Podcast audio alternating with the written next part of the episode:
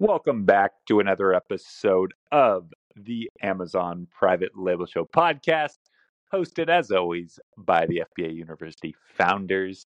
Today's pod, we are going to do the product research mistakes to avoid. So, we've talked about kind of general mistakes to make in, in Amazon and ecom and, and online business uh, for that matter, but specifically product research, whether you're launching your first product or, or, you know, trying to add to a catalog of four or five, we're, we're going to discuss what, what exactly to avoid. And hopefully that narrows it down from a, from a catalog of, of 10 plus million. So my man, Rye, uh, we've, we both made mistakes in product research, but if you were starting out looking for a product today what would you be uh, what would you be cautionary to avoid?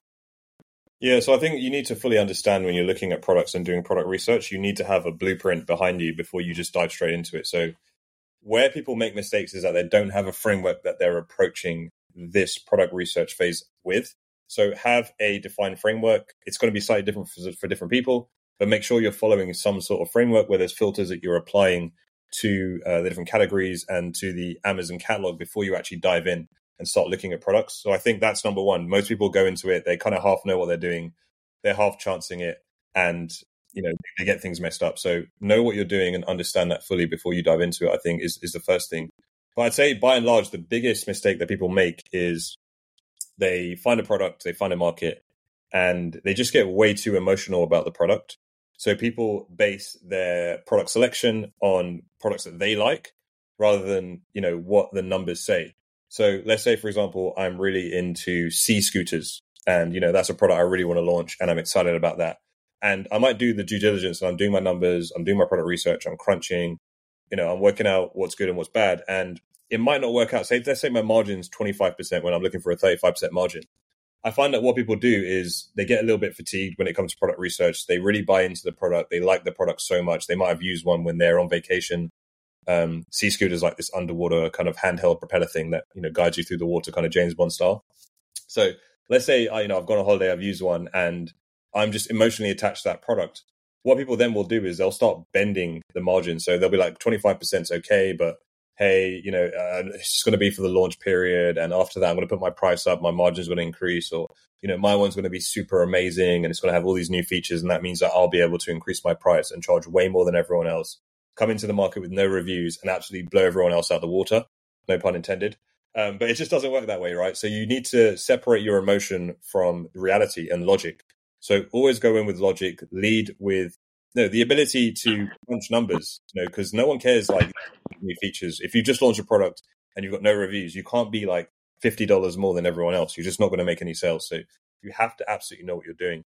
The other thing I see people do all the time is when it comes to looking at a product and looking at the numbers, you know, we always say look for products that make at least ten thousand dollars a month in revenue and that have under 250 reviews.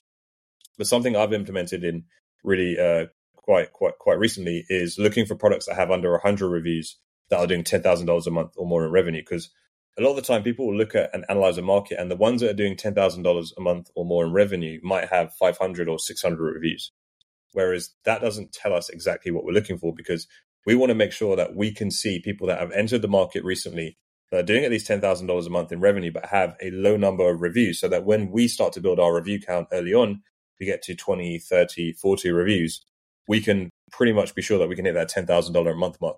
If everyone in the space is doing $10,000 a month in revenue, but they've got like 800 reviews average amongst them, then it shows you that, hey, no one's entered the market as a newbie and has been able to kind of replicate that success with $10,000 a month or more in revenue. And, you know, to get that level, you're going to need 800, 900 reviews, which could take, you know, five years to get.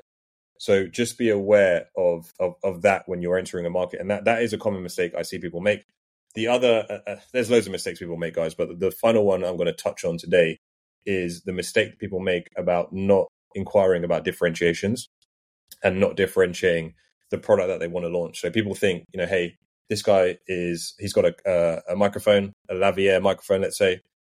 He's making twenty thousand dollars a month in revenue with five hundred reviews. I can go ahead look for the same supplier, launch exactly the same product, probably use the same images, and I can replicate his success It just doesn't work like that because people are very, very critical of reviews. If you have exactly the same product as your com- competition, chances are you won't be able to match them in price. You definitely won't be able to match them in reviews because you won't have any when you launch. So there's no reason or incentive for people to buy your product, especially if they're exactly the same product and people can see that.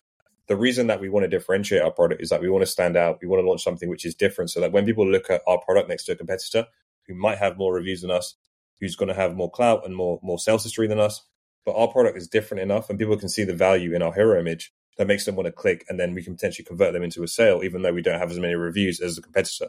So you absolutely have to differentiate. You have to be looking for products which you can differentiate and you have to find suppliers that are willing to do the differentiation that you're looking for. Otherwise there's literally no point of launching products and you just increase your chances of failure when you don't differentiate. So those are my main mistakes that people make when it comes to uh, product research and, and amazon. Yeah and those are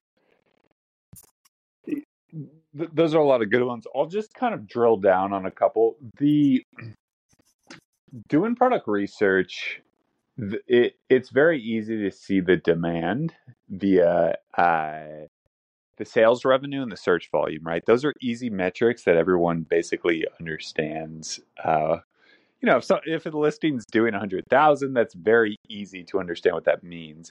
But a lot of new sellers, a lot of early sellers overlook the competitiveness. And that's why I use Helium 10 CPR metric, which basically calculates how many sales you'll need on each specific keyword to, to get to page one where 90% of the sales are happening. Anyway, that shows you if there's actual ability for a new seller to get to page one.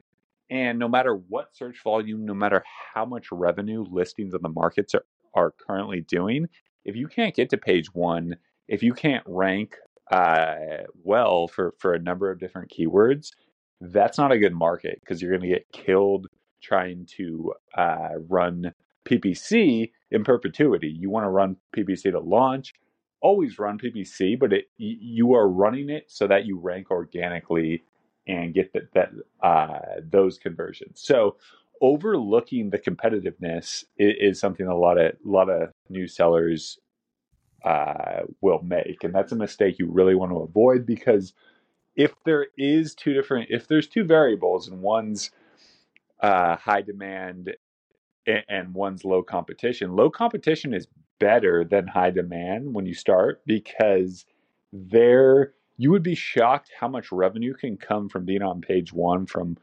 uh, keywords with let's say a thousand to five thousand searches a month versus those huge keywords with 50,000, 60,000 searches per month and so much competitiveness where you're never even scratching the surface of page one. So you really, really want to focus on being able to get to page one, being able to be seen, rather than thinking, okay, this is a huge demand market.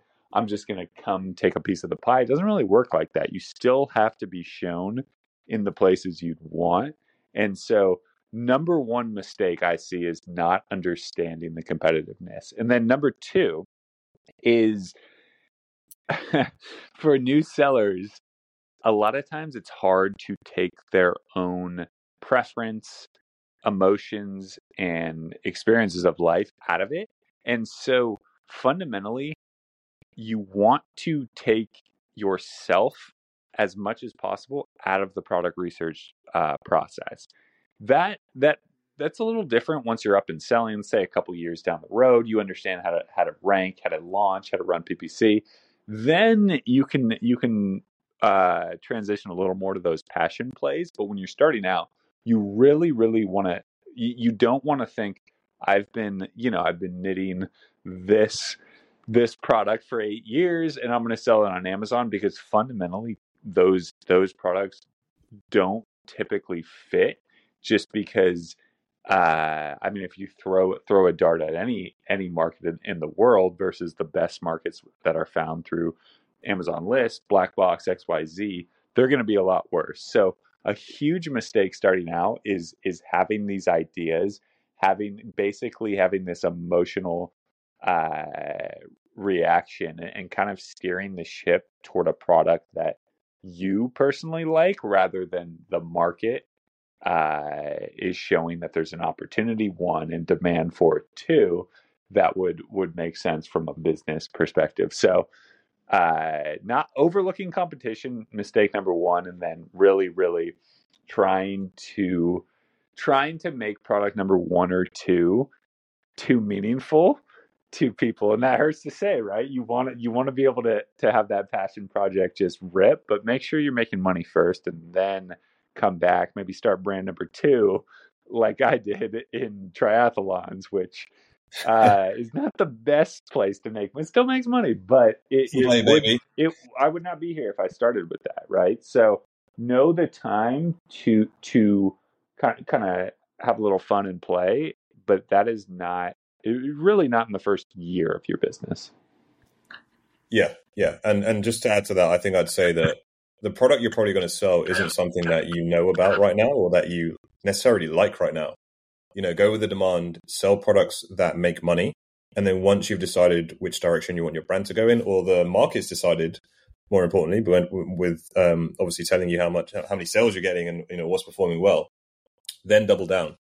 So, you know, if you're selling microphones and it's going really well, maybe look at selling camera microphones, maybe look at selling podcasting microphones, you know, and, and, and go wider once you've gone deep. So that is um, the common mistakes that we see people make when it comes to product research.